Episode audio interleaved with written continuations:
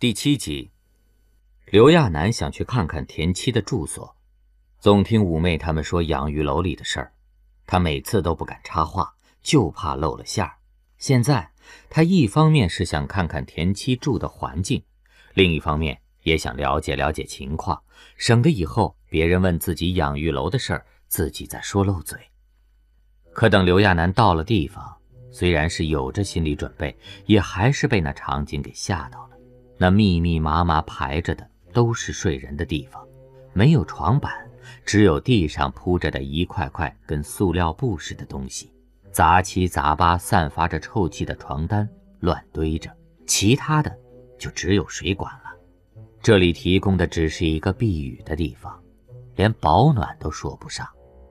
刘亚男终于明白，为什么他接触到的那些穷人，不是妩媚那些一心想发达的，就是斤斤计较，除了长了个男人的外表，没一处像男人的男人了。现在这里到处都是那样的孩子。他刚进去就听见了各种不堪入耳的话，还有好几波打架的。那些孩子看上去一点点童真都没有，个个像小恶棍。看得出来田七挺受欺负的，因为他睡觉的地方紧挨着水池呢，那地方又潮又冷，地面还是湿的。刘亚男真不忍心看了，在这种环境下长大的孩子，素质能高起来才是奇迹呢。这么一想，这个田七倒真是例外，虽然他也会偷吃自己的盒饭，但却是个有礼貌的让人心疼的孩子。从那以后，刘亚男对田七又好了几分，偶尔还会给田七带一些他做的特色菜品，让他帮着品评。接触的多了，他也发现这个孩子蛮不一般的。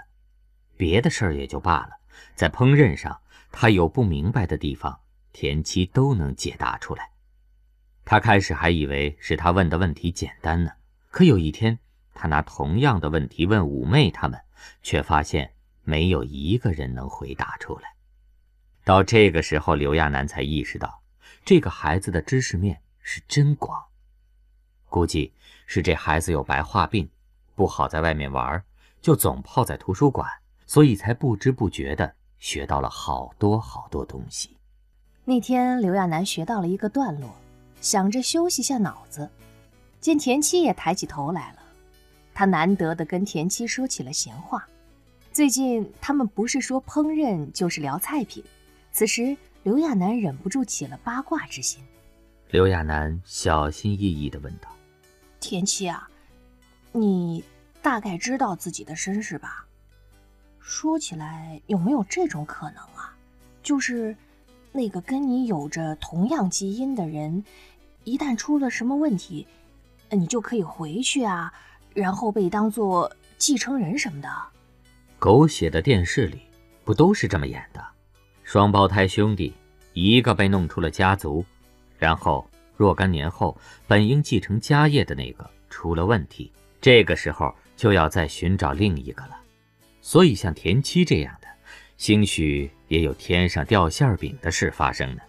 然而田七只是表情顿了顿，很快回答道：“不会的。”就跟要证实自己的话一样，田七还掀起了袖口，露出手臂来，手臂上一组数字清晰地显露出来，显然那数字是被什么人烙上去的。田七表情平静地告诉刘亚男：“这是我出生的序列号。”他眼神里有一种情绪，不是悲愤，也不是哀伤，他只是很平静地陈述着：“一个可以制造出一千六百一十三个再生人，宁愿抹去一千六百多条生命，也要选出一个优秀继承人的基因提供者，是不可能让那种事情发生的。”就跟要告诫自己一样，田七声音低了下去，小声说着：“我只是残次品。”刘亚男很用心地准备着考试，开始还是因为考试才学习的，后来还真就学上瘾了。他逐渐对各种烹饪的方法还有技巧上心起来，不过他还是觉着最好吃的饭菜就是保留原始味道，用最简单的食材做出来的那些。也因为临近考试，他学得用心了一些，再加上他跟田七混久了，每次看到那个孩子就总觉得他很孤独似的，便想着多陪陪这个可怜的孩子，以至于等回去的时候天都黑了。结果夜路走多了，他一个没留神就遇到劫道的了。他被人扯住头发的时候差点没被吓死，尤其是几个形容猥琐的人正上下打量着他呢，他吓得三魂去了两个，下意识地抱住了胸部。结果对方只是把他硬架到了一个隐蔽的地方，用小匕首戳着他的肚子，威胁着说：快把钱都掏出来。刘亚楠瞬间就有了一种热泪盈眶的感觉，他还以为这些是劫色的呢，现在才反应过来，都是男人的世界，谁劫完道还会闲得没事再劫个色呀？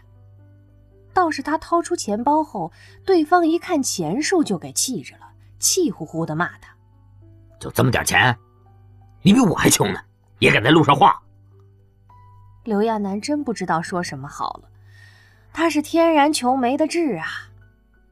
等回去的时候，他就开始唉声叹气。本来就穷，现在钱包还被劫了，钱倒是没多少，可问题是钱包比钱还值钱呢，简直是雪上加霜，简直是赤贫了。倒是五妹他们一看刘亚楠这个颓废的样子，非要拉他去散心。刘亚楠最近一门心思的学习，简直连点休闲的时间都没有了。他也觉得闷得厉害，所以就跟着去了。不过他以为五妹他们要带自己去逛街呢，结果到了地方他才发现自己上当了。这些人压根儿不是去什么购物中心，而是地下拳击场。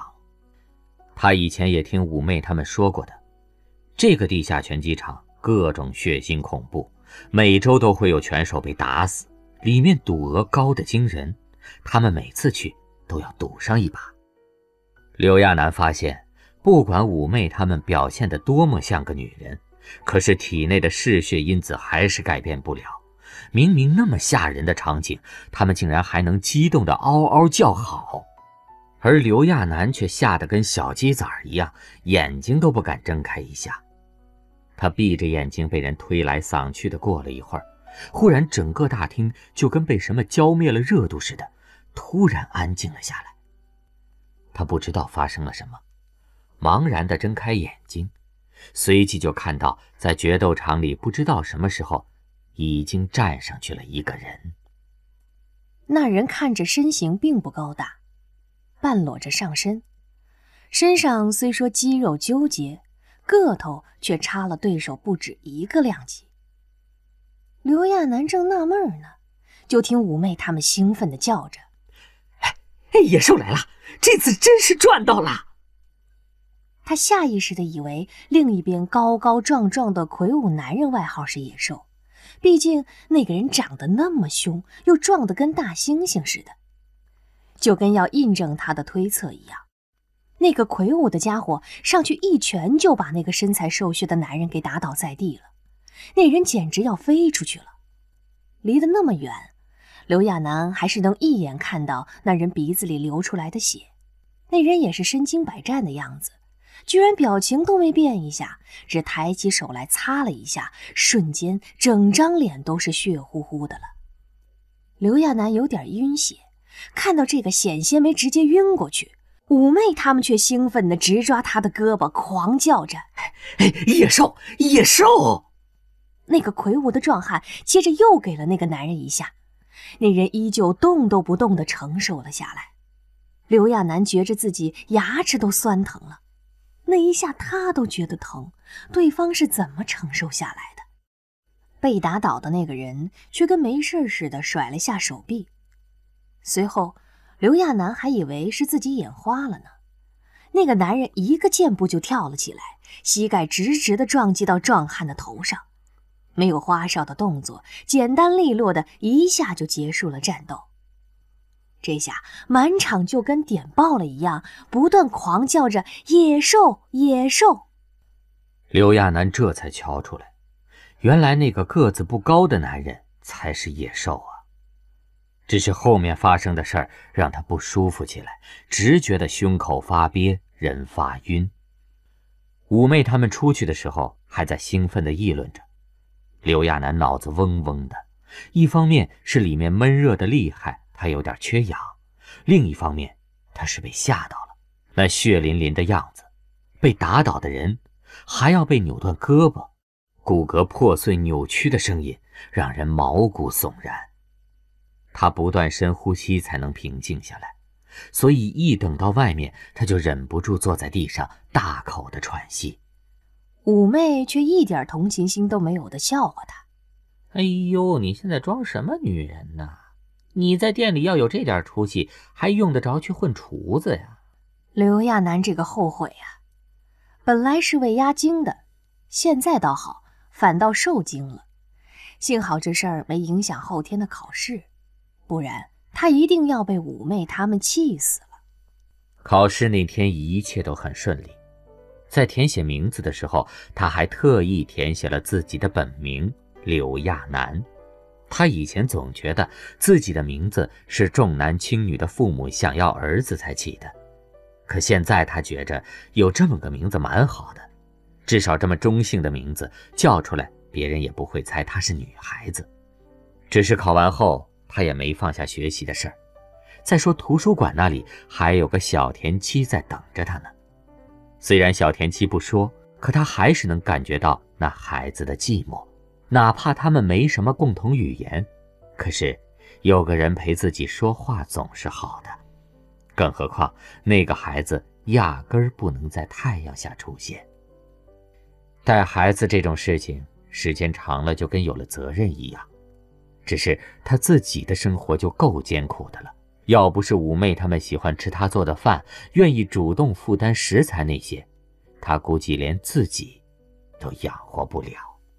很快考试成绩就发下来了，原本刘亚楠还高兴呢，以为通过考试就可以有免费的学习机会，结果看到通知书他就傻眼了，什么免费的学习呀、啊？让他去某某酒店当帮厨，不就是白给人干活吗？可是好不容易通过考试争取的机会又不能放弃，这下刘亚楠有点上当受骗的感觉了。最女人这边的工作也不能放下，就算她不赚钱，毕竟也是签了合同的。妈妈桑虽然觉得刘亚楠就是个赔钱货，可要是放了她，下面的人怎么管呢？所以妈妈桑跟刘亚楠说好了，白天他怎么安排都好，到了晚上还是要过来上工。刘亚楠也知道靠自己现在这样想要赚到租房子的钱都不容易，于是他痛快答应了下来。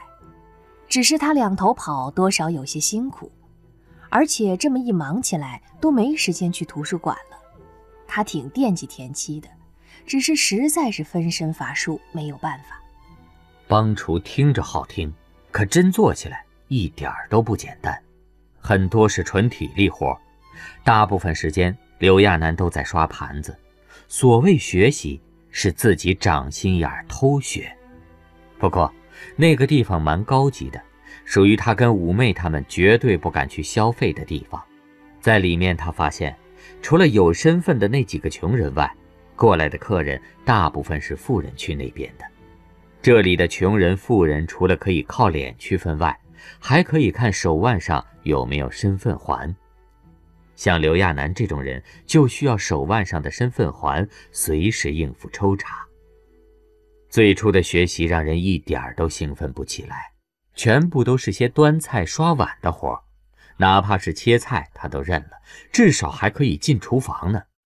像他这样每天不断刷着盘子，能学到烹饪技巧才怪呢。所以很快就有一些帮厨退出了。刘亚楠不是不想退出，只是他实在是想学到些东西，哪怕是能偷偷看到呢。所以他坚持了下来。大概是看他长得细皮嫩肉，人又相对老实低调，话也不多。到后来那些负责人就给他安排了一个端盘子的活，还是专门伺候高级 V I P 房的。其实那种地方一点都不好，富人倒还罢了，有些穷人出身的超级难伺候，简直跟暴发户一样，态度恶劣得很，而且稍微有不小心的地方就会被骂得很难听。刘亚男没想到，他在这种地方居然还遇到那个野兽了。近看，那个野兽虽然不那么吓人，可是一想到对方是徒手拧断敌人脖子的凶手，他就觉得不寒而栗，连正眼都不敢看对方。这个野兽对人一点都不客气，坐在沙发上一副唯我独尊的样子。也不知道他是怎么吃饭的，把桌子弄得那么脏，跟垃圾堆一样。他每次收拾都很麻烦。其实他速度已经很快了，但对方还嫌弃他慢，用很难听的话骂他，甚至有一次还喝得醉醺醺的想要踹他，就因为他过去收拾了一下餐盘。刘亚男对他印象很差，觉着那个家伙可真是货真价实的野兽，简直就不是人。稍晚的时候，他把这事儿跟五妹他们说了，他们一听都八卦起来。有人跟他说：“哎，知道吗？好多人说野兽就是侯爷的再生啊，不然就这个战斗力，一般人都比不了的，对吧？”大家都点头附和着，好像认准了那个野兽是什么了不得的人的再生一样。刘亚男对侯爷不侯爷的不是多么上心，不过一想起那幅贴在墙上的画像，他就觉得这个野兽和那个侯爷差太远了。以女孩子的直觉，她觉得就算没有记忆，人也完全是另一个人了。可是基因那种东西也会传下一些特质的。侯爷就算再生成了穷人，也不该是那个样子。不管那个野兽拽得多么厉害，可说到底，不过就是个武夫嘛。那个能开拓星途、打击海盗的男人，怎么可能没脑子呢？刺激跟冒险是不一样的。有着茂盛的好奇心、喜欢冒险的男人，跟那种光图刺激、喜欢杀戮的男人，应该也是不一样的吧。再说了，对着投降者还无动于衷的虐待，折断对方的手臂，最后还拧断脖子这样的，怎么可能做出放弃所有财产的行为呢？刘亚男想到这里，才忽然意识到，自己对侯爷的评价可真高。不过，在这个世界听多了那个人的传闻，就跟洗脑一样，不知不觉间就觉得那应该是个很厉害的人，简直不是人类一样。只是，对方到底应该是什么样的人呢？刘亚男想了半天，也想不出个所以然来。不过，不管对方是谁，反正都跟他没关系就是了。穷人的世界这么大，刘亚男能遇到对方的可能性简直跟彗星撞地球一样小。等他再去帮厨的时候，忽然有个帮厨过来塞给他一包东西，他有点摸不着头脑，赶紧推脱着。那人却坚持说道：“这是环少行给的。”“哪个？”“他怎么不知道有这么个人呢？就是菜贩子啊，咱们这儿的菜都是他供应的，他不打点好咱们能成吗？”刘亚男更不明白了，菜贩子也要发东西的吗？那人见他傻乎乎的，只能又告诉着他：“你就收起来吧，环少行一向大方，这点意思不算什么。就是菜要有问题的话，看在礼物的份上，先别给上面说，直接告诉他，懂了吗？”刘亚男这才明白过来，原来还有这样做生意的，把上下都打点到了，就连他这种切菜的都提前打点好，这手笔可真不是一般的大呀。可下午面点师傅让他去看烤箱的时候，他就看见在烤箱前站着一个眉头紧锁的男人。他就跟遇到多么大的烦恼一样，站在烤箱前，眉头紧紧地皱着，见刘亚男走近了也不躲开，只自言自语着：“里面究竟是什么呀？